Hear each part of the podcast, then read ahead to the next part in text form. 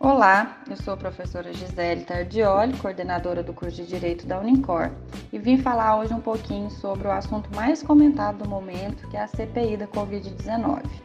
Mas todos sabem o que é uma CPI, como ela funciona e qual que é o papel do STF nesse caso? Vou tentar esclarecer de uma forma bem objetiva sobre esse assunto. No Brasil, nós vivemos em uma república, havendo três poderes que se subdividem em executivo, legislativo e judiciário. Na órbita federal, o Poder Executivo tem como chefe o presidente da República, que é auxiliado pelos ministros de Estados. O Poder Executivo tem como função principal a execução das leis e administração da coisa pública. O Legislativo se subdivide em Câmara dos Deputados, que são os representantes do povo, e o Senado, que representam os estados. O Poder Legislativo, ele possui como funções principais a criação e aprovação das leis e a função fiscalizadora.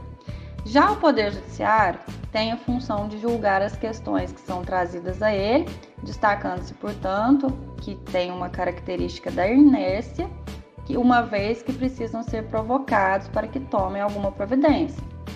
Da estrutura do Poder Judiciário, o STF é o órgão máximo sendo ele, portanto, guardião da Constituição Federal. Feitas essas considerações iniciais, vamos ao assunto em tela. O que é uma CPI? No cumprimento da função típica de fiscalizar os atos do poder público, as CPIs são comissões temporárias criadas pela Câmara, pelo Senado ou pelo Congresso Nacional com o fim de investigar fato determinado de interesse público.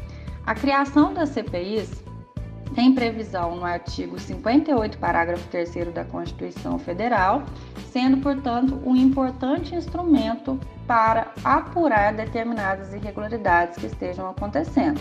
E, em certas circunstâncias, busca posteriormente a responsabilização de quem tenha praticado atos ilícitos. E quando falamos em ilícito, não necessariamente estamos falando em crimes, pois existe também a responsabilidade em razão de ilícito tanto civil quanto administrativo. A CPI da Covid tem como objetivo apurar se houve falhas ou omissões no enfrentamento da pandemia, ou seja, a apuração dos fatos do governo federal e os desdobramentos desses fatos que envolvem recursos federais encaminhados a estados e municípios brasileiros. Qual que é a participação do STF na CPI da Covid? Em março desse ano, os senadores, alguns senadores impetraram um mandado de segurança, que é uma ação judicial no STF, para que o presidente do Senado adotasse as medidas para a instalação da CPI. Na ação judicial, esses senadores informaram que o presidente do Senado não analisou o requerimento anterior de instalação da CPI, o que, na ótica dos impetrantes, seria uma conduta indevida. Isso porque, cumpridos os requisitos constitucionais para abertura de uma CPI, é obrigação do presidente do Senado avaliar a viabilidade do procedimento. O ministro do STF, Luiz Roberto Barroso, responsável pela análise inicial do mandato de segurança, concluiu que o requerimento de instauração da CPI cumpria todos os requisitos constitucionais para que o procedimento fosse instaurado. Dessa forma, por ter verificado a presença dos requisitos para instauração e condução da CPI, o ministro Barroso concedeu decisão liminar, que é uma decisão em caráter de urgência, para que o presidente do Senado procedesse ao início dos trabalhos da comissão. A decisão do ministro foi dada no dia 8 de abril e logo em seguida ele enviou o mandato de segurança para o plenário do STF debater o tema, sendo que o plenário confirmou em 14 de abril a obrigatoriedade da instauração da CPI. Diante disso, quais são os possíveis desdobramentos da CPI da Covid?